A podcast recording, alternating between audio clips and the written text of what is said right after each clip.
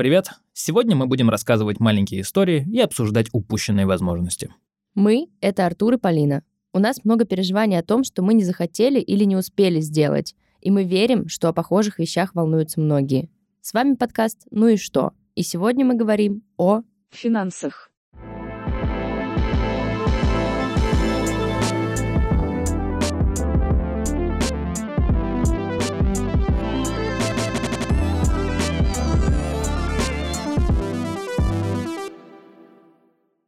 Пам-пам-пам-пам-пам. Друзья, всем привет. Привет-привет. Привет, Полин, рад тебя видеть, рад тебя слышать. Привет, Артур. Виделись с тобой сегодня целый день, но я рада видеть тебя в новой обстановке в студии. Спасибо. Спасибо, рад слышать. Знаешь, какую тему сегодня мы обсудим? Какую? То, с чего начинается, мне кажется, ФОМА, мне кажется, это первопричина ФОМА, мне кажется, это то вообще, что мы должны были обсуждать в самом-самом первом выпуске, это деньги и финансы. Вау, ну... Давай попробуем. Мне кажется, что может получиться интересно, потому что деньги я люблю. И говорить о них в целом тоже интересно, тем более, что мне кажется, что довольно открыто так и конкретно мы с тобой про эту тему даже не то чтобы много и разговаривали. Да, а это такой фомообразующий элемент.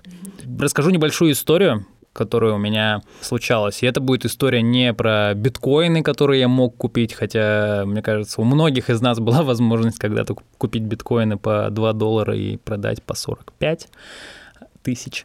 Вспотел в эту секунду, когда я тебе об этом сказал. Вот. Но у меня есть некий, не могу сказать, что большой, но средней успешности опыт инвестирования. Угу. И в какой-то момент своей жизни я довольно активно занимался инвестициями, потому что это... инвестиции, на самом деле, это классно. Если ты понимаешь, что ты делаешь, если у тебя есть свободные деньги, если тебе нужно как-то их вложить, приумножить и там, сохранить в том числе, инвестиции довольно классный инструмент для этого. Но при этом, насколько я понимаю, ты оперировал не... какими-то прям заоблачно-космическими суммами. Нет, я только начинал свой путь, поэтому это там, условно, мне кажется, в рамках 200, тысяч рублей, mm-hmm. Они просто там вот как-то крутились, вертелись, там, может быть, чуть больше в какой-то момент. Про тот период, про который я говорю, вот там примерно такие суммы были. И ты знаешь то, что я люблю космос, я люблю фантастику, я люблю звезды. И в какой-то момент я очень сильно поверил в небезызвестную компанию, которая называется Virgin Galactic. Угу. Virgin Galactic в какой-то момент решили тоже летать в космос, тоже покорять другие планеты, делать все круто. Тоже как SpaceX, типа? Тоже как SpaceX, да.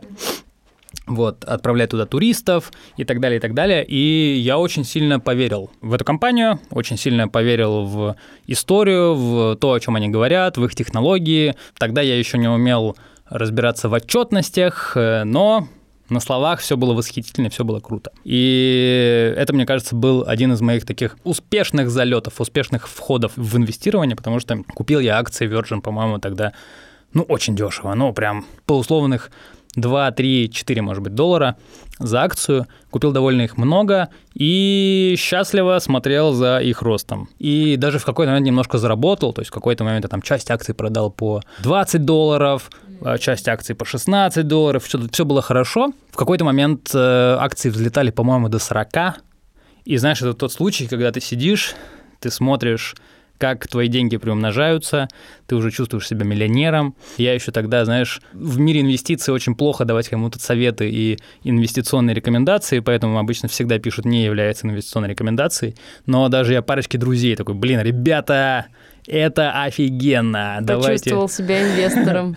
Да-да-да-да-да. Ребята, вкладываем бабло в космос, и все мы to the moon, что называется. И... в какой-то момент случилось так, что акции Virgin начали очень-очень сильно падать. Прям невероятно быстро, невероятно активно.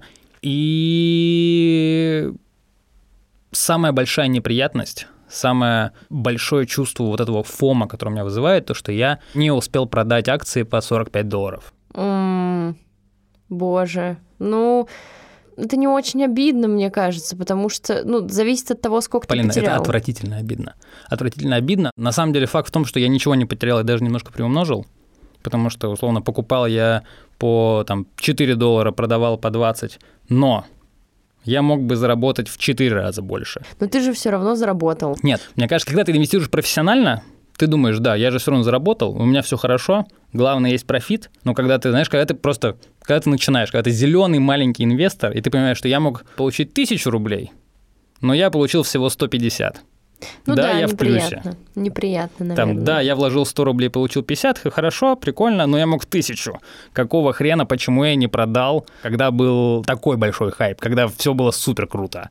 Вот это меня до сих пор, на самом деле, иногда повергает в такую, знаешь, легкую потницу. Слушай, я никогда... У меня были какие-то... Ну, что-то, короче, у меня лежало в инвестициях. Да. Причем там тоже смешная схема. Я просто принесла тебе денег и сказала... Инвестируй куда-нибудь. Да. Инвестировай. И ты что-то там сделала. Я, честно говоря, даже не знаю вообще, во что я инвестировала, какие у меня были акции, что там дебет, кредит. Вообще понятия не имею. И это очень далеко от меня. И, честно говоря, я тут испытываю тоже небольшое неприятное чувство, потому что у меня есть довольно много, кстати, знакомых разных девочек и мальчиков, кто успешно инвестирует. И я смотрю на них и думаю, блин, ну как круто! А там как, у меня есть знакомые, которые квартиру на этом купили. И я прям смотрю, думаю, ну это же доступная информация. Это просто возьми, начни, как бы. Вот мы с тобой про образование поговорили. Да это доступно. Возьми, начни просто этому учиться, и, возможно, у тебя что-нибудь получится. И это как бы, знаешь, это как бы деньги, которые как будто перед носом у тебя, но ты их почему-то не хватаешь. И кажется, что это так просто, хотя на самом деле это наверняка суперсложная и большая запара, и все такое. Но с инвестициями я, в общем, поняла, что моя финансовая грамотность... Но она не нулевая, потому что я хотя бы веду какой-то учет, я знаю, где у меня какие деньги, сколько чего, я понимаю, как я ими пользуюсь, и я в целом к ним ответственно отношусь. Но все, что дальше, там все вообще дебри, темный лес, и я вообще не понимаю ничего, что я могла бы делать и как я могла бы пустить свои, знаешь, условно, деньги в оборот, чтобы они приносили мне еще больше денег. Но при этом всем, это, мне кажется, одна из самых полезных тем, которые имеет смысл изучить, имеет смысл вкладывать туда свое время. Даже, 100%. Возможно, свои деньги, на самом деле, потому что, ну как, мне кажется, инвестиции – это, по крайней мере, способ не потерять те деньги, которые у тебя есть, хотя бы, ну, знаешь, отбить инфляцию. Вообще не факт, вообще не факт. Ну, мне кажется, если ты подходишь с умом, чуть-чуть понимая, что ты делаешь, деньги реально сохранить. За какую твою трату тебе обиднее всего? Знаешь, мне кажется, что чаще всего мне обидно по-настоящему, когда я покупаю какую-нибудь еду, и она оказывается невкусной. Блин, да, это вообще разделяю. То есть большие покупки я обычно такой сверю отзывы разные, что-то посмотрю, пощупаю, потыкаю, но если я купил какой-нибудь вкусный, как мне кажется, бургер или что-то еще, оказывается, что это что-то отвратительное или просто невкусное, жесть. Я реально могу сильнее расстроиться, чем если я куплю, условно, айфон, а он окажется бракованным. Блин, да, обидно. Ну, тут ладно, это не совсем про деньги, потому что мне просто обидно голод тратить на вкусную еду. Да, мне нравится тратить голод, это отстой. У меня есть... Я вот только сейчас это вспомнила, мне кажется, я это не вспоминала никогда, потому что мое сознание просто такое, Полин, тебе это не надо, удали это из своей головы, этого не было. Блин, это очень стыдно. Это очень стыдная история. Когда был чемпионат мира, меня реально развели на сколько-то 1000 рублей. Что? Как? Да, очень базово. Ну, короче, во-первых, мне было 20, что, с одной стороны, очень много, чтобы понимать, что тебя разводят, но, с другой стороны, еще достаточно мало, чтобы сказать, да мне просто было 20, я ничего не понимала. Я уже не помню, кто играл. Короче, ну, все очень базово. Кто-то играл в Нижнем Новгороде в футбол, какие-то 2 сборные. И мне приспичило попасть на матч, и я напоролась на людей, которые такие, да, честно, вот билет просто с замазанным, ну, там, штрих-кодом или чем-то. Переводите 15 000, и все будет. Но когда мне было 20, я еще училась в университете и не работала, для меня там 15 000 рублей, это было, ну, просто космос. Это было очень большие деньги для меня это были. Но мне очень хотелось на матч, я перевела, и билет никакого я не получила.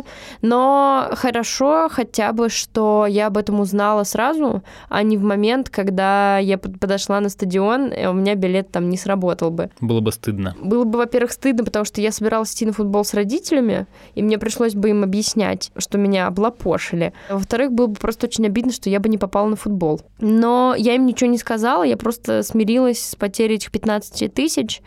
До сих пор очень стыдно и обидно. Но стыдно, что меня, знаешь, прям как дуру развели. Я тебя очень хорошо понимаю. На самом деле 15 тысяч – это не маленькая сумма вообще в целом. И обидно ее терять. Да, любую обидно, сумму, конечно, обидно терять на самом деле. Конечно, обидно. В общем, было так. Я начала зарабатывать свои собственные деньги, и у меня есть, знаешь, какая проблема? Что мне теперь кажется, что я должна заработать все деньги в мире. Вот такая штука у меня есть. Знаешь ли ты зачем? И да, и нет, потому что, с одной стороны, я точно понимаю, что я бы хотела покупать какие-то штуки там из одежды, которые стоят... неприлично дорого. Да. Я бы хотела больше путешествовать. Короче, я точно понимаю, что я бы хотела еще поднять свой уровень жизни на пару ступеней, и я точно понимаю, где эти пару ступеней. Но, с другой стороны, я не понимаю, зачем, потому что, хорошо, вот я подняла свой уровень жизни на эти пару ступеней, и что дальше? Я все равно занимаюсь... примерно плюс-минус тем же самым, чем я занимаюсь сейчас. Но чувство, что все деньги мира должны достаться мне, оно вообще постоянно со мной. Это одна из главных мотиваций, которые у меня есть, работать очень много. На самом деле, я тебя очень хорошо понимаю, и это довольно реалистичная мотивация, мне кажется. Нереалистично с точки зрения ее исполнения, но, с другой стороны, знаешь, когда у тебя есть некая мечта, прикольно к ней идти. Не всегда прикольно, чтобы мечта исполнялась. Ну да, это просто такая штука, которую я думаю о том, что, было бы хорошо, но просто это как раз порождает синдром вот этих упущенных возможностей, потому что каждый раз, когда я отказываюсь от какого-нибудь фриланса в пользу, знаешь, отдыха или свободного времени, я такая, блин, да почему? Надо было брать эту работу, надо было делать еще больше. И это ужасно фрустрирует. И такого в целом много. Ну, то есть у меня бывало... пару ситуаций в жизни, когда я могла бы устроиться на работу, которая мне не очень нравилась бы, но приносила бы мне ощутимо больше денег, чем я там в тот момент зарабатывала или зарабатываю. Но я отказывалась в пользу каких-то своих хотелок, представления о прекрасном и всего такого. И вот ты как бы отказываешься, а потом думаешь, блин, это же деньги! Зачем я отказалась? Я же могла купить себе сумочку. Я тебя очень хорошо понимаю. У меня даже иногда бывает без вот этого продолжения, то, что я бы мог себе что-то купить. Иногда у меня такой, я просто хочу, чтобы у меня цифра на моем счету была чуть больше. А у тебя есть какой-то маркер, типа по цифрам на счету, 2 маркера. Первый, ниже которого ты уже прям вообще стрессуешь, а второй, это к которому ты хотел бы прийти. Слушай, очень хороший вопрос. Если честно, я не задумывался об этом никогда. Мне кажется, я стрессую в любом случае, когда у меня сумма на счету уменьшается.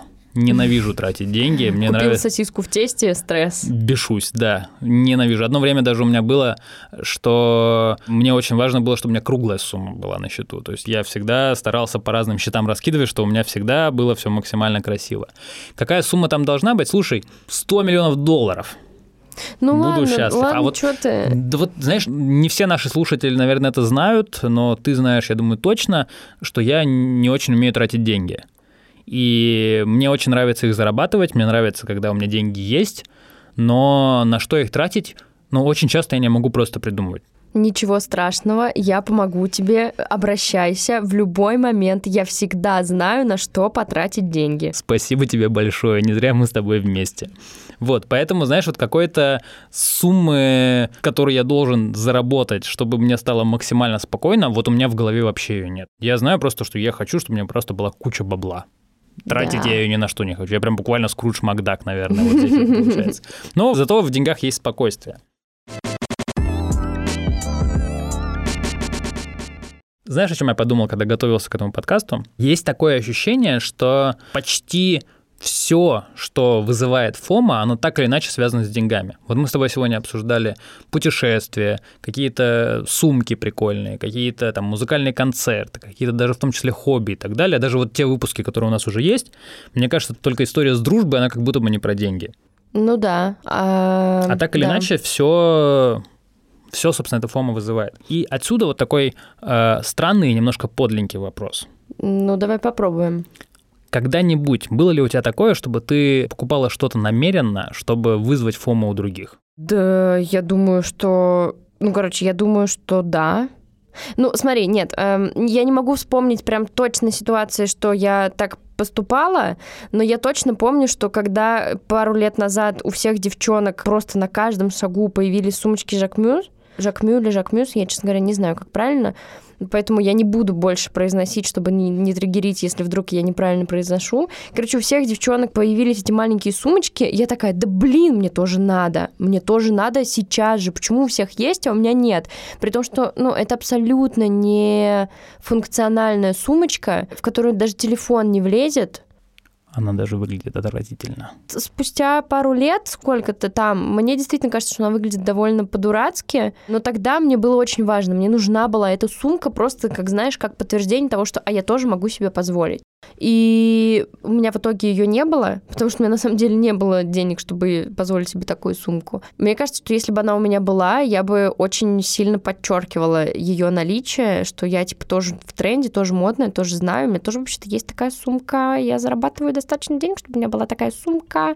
Но вот что мне еще пришло в голову, что точно была история, когда я подрастала, папа меня очень... В общем, у него большая часть выражения любви связана с деньгами. Он очень много чего мне покупал, очень много чего мне позволял, разрешал. И одна из штук, которую он мне купил, были кроссовки. И там было классно, что он разрешал мне не смотреть на ценники. Угу. И мы пришли в магазин, и я купила кроссовки, подхожу к кассе, мне типа 19, и я понимаю, что они стоят 30 тысяч рублей. Вау. И я такая... А я просто не посмотрела на ценник. Я просто что-то, как-то я не подумала о том, что надо посмотреть на цену. И папа такой, немножко скуксился, но в целом купил мне эти кроссовки, и я в них ходила. Слушай, я пришла в университет, мне кажется, я через 15 минут рассказала подружкам, что у меня кроссовки за 30 тысяч рублей. Отчасти для того, чтобы они такие, вау, откуда у нее такие деньги бешеные? Вот такое было. Слушай, на самом деле ты не одинока. Я читал исследования, когда готовился к нашему выпуску. И интересный факт, что 40% людей, опрошенных из этого исследования, говорят о том, что они совершают покупки для того, чтобы в первую очередь выложить это в социальной сети. Это что-то какое-то... Интересно, по возрасту и по демографии кого опрашивали вообще? Потому что 40% звучит, конечно, очень много. По моим данным, это миллениалы.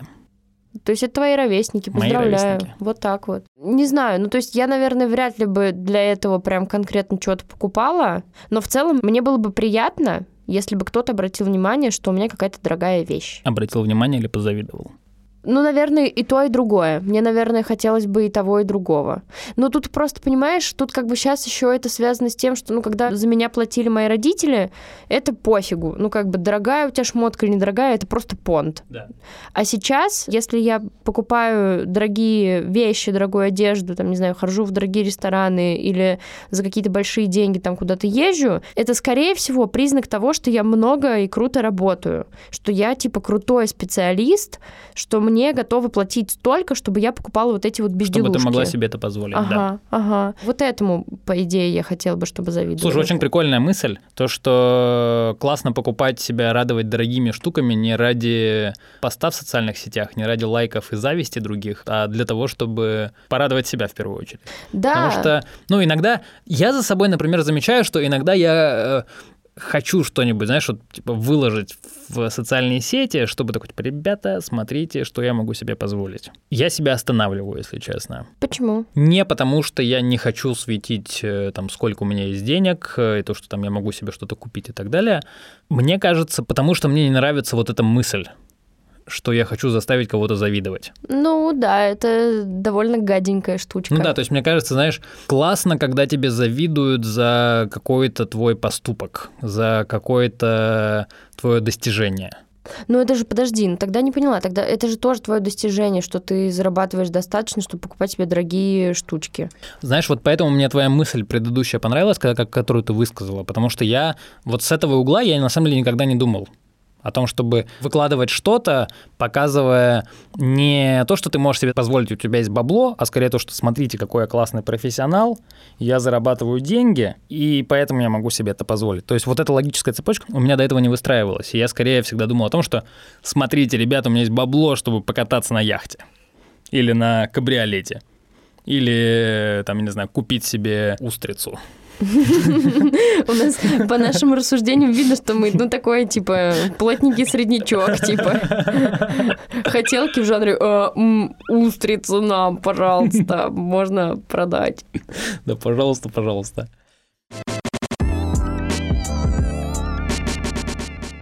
У тебя очень интересный способ зарабатывания денег.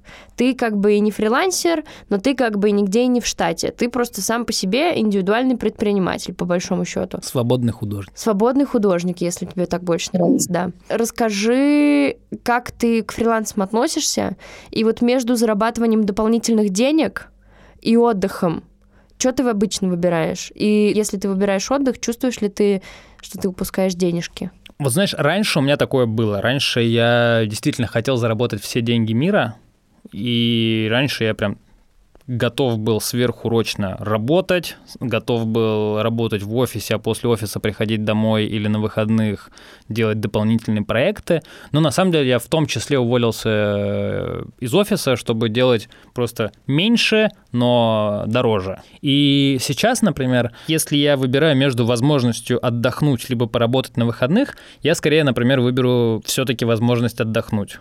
Вот. Но при этом стоит отметить то, что у нас с моим напарником Сашей есть такое понятие, как easy money.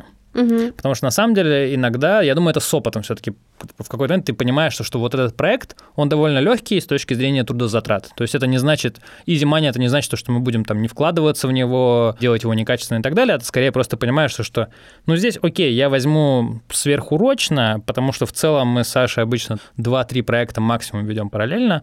Ну ладно, возьмем 4, потому что он easy money, потому что мы понимаем, что там условно решить эту задачу мы можем за 3-4 часа, а не за целую неделю. В таком случае я всегда берусь, потому что легкие деньги – это всегда классно. Это всегда прикольно. Легкие деньги – это приятно. Да, легкие деньги легко приходят, легко уходят, и их классно тратить. Вот. А так вот, чтобы, знаешь, браться за любые фрилансики, чтобы просто заработать лишних 10, 15, 20, 30 тысяч, ну нет, если честно. Ну, хочется себя ценить.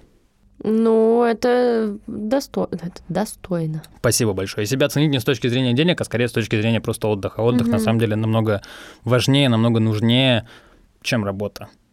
Согласна, мы работаем, чтобы отдыхать. Такое кредо по жизни. Сейчас знаешь, о чем подумала? С точки зрения денег, сейчас представь, ты просто улыбнулся, и я подумала...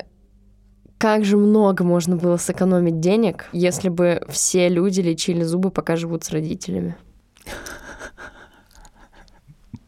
Почему? Потому что родители платят за зубы? Ну, конечно. Конечно, да.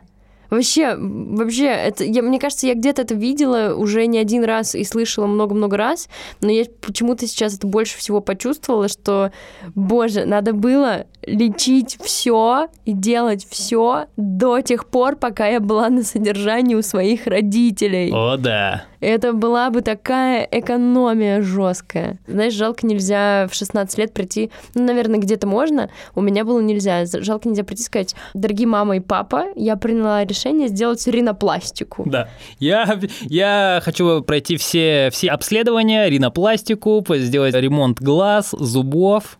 Не, ну вот, если бы я пришла, сказала бы своим родителям: родители, я хочу ремонт глаз, мне кажется, что они бы точно мне не отказали, потому что, ну, в целом была такая возможность. Но я что-то... ноль людей, почему я не пришла и не сказала этого. Ну, уже не пришла и не сказала. Не чувствую фома по этому поводу, пожалуйста. Только. Нет, уж я буду. Да нет, давай уже в следующий раз когда-нибудь, что-нибудь другое. Есть еще интересный факт из того же самого исследования, которое я прочитал.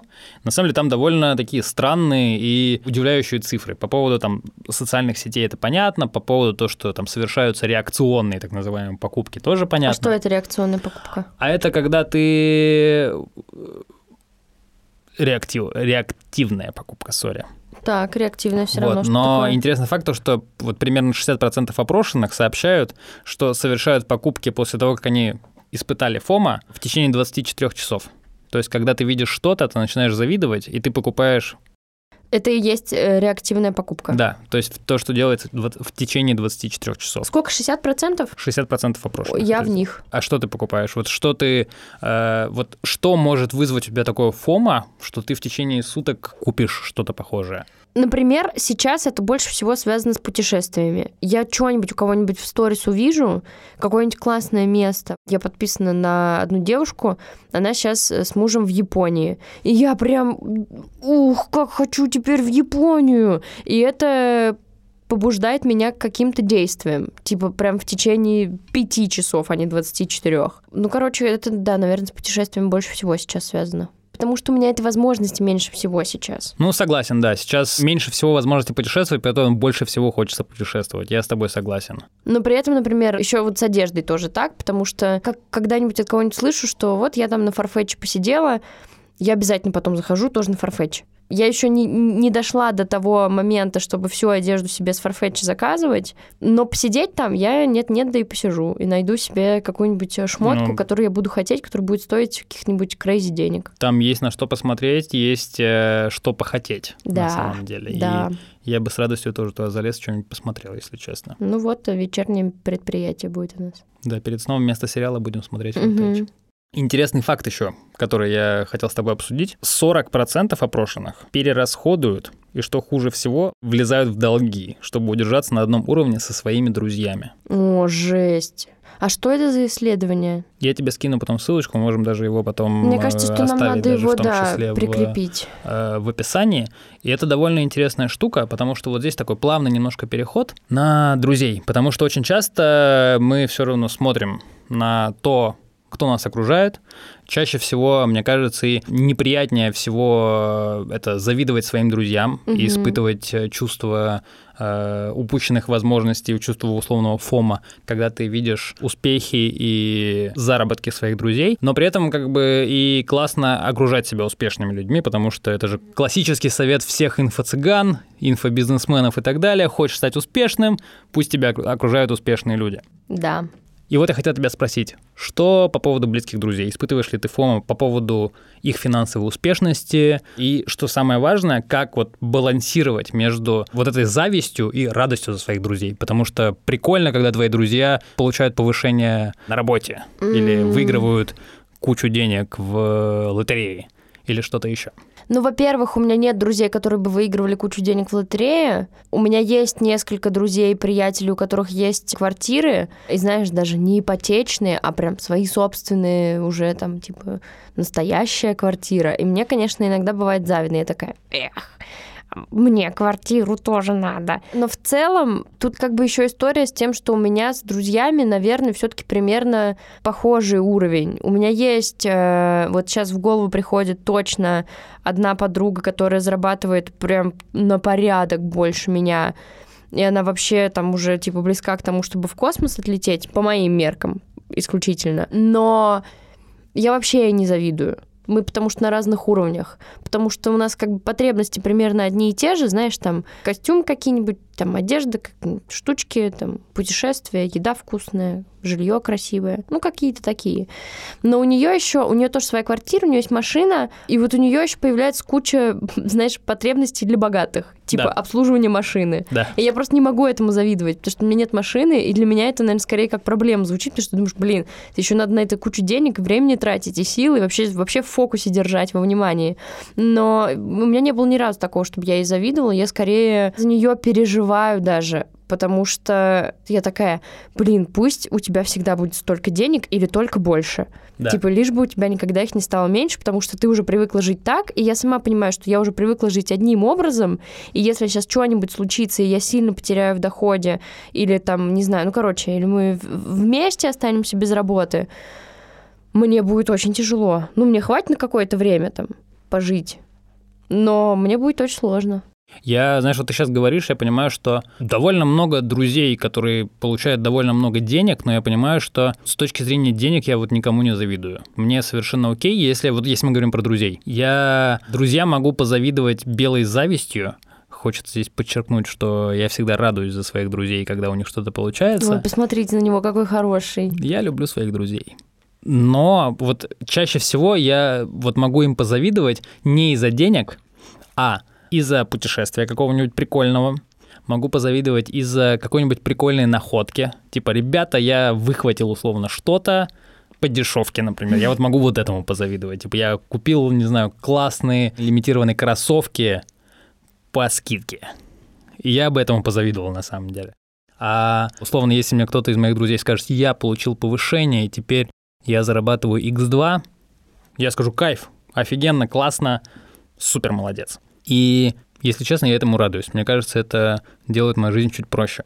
Ну, факт, это стопроцентный факт, да, я уверена. Может быть, это связано с тем, что я не умею эти деньги тратить, поэтому я не завидую деньгам. Просто хочу кучу денег. Наверное, возможно, еще поэтому в том числе. Мне кажется, тебе еще предстоит разобраться с тем, зачем тебе эта куча денег, потому что как будто бы ты пока еще сам не понял, чего ты вообще хочешь, и нужна ли тебе куча денег, или, возможно, здесь есть еще ошибка в том, что вот мне нужна куча денег, и тебе кажется, что тебе это тоже нужно. А на самом деле, может, тебе это вообще и не нужно. Может быть, потому что на самом деле к этой части разговора про радости за других я нашел такое понятие, как мудита или мудита, я не знаю. Это термин из буддизма, практика радости за других. Возможно, на самом деле я просто поймал дзен, я стал... Все в кашу сейчас смешаем. Да, Буддой, инь-янь. Медитации, аскезу, берем аскезу. Да, и читаем аффирмации. Да.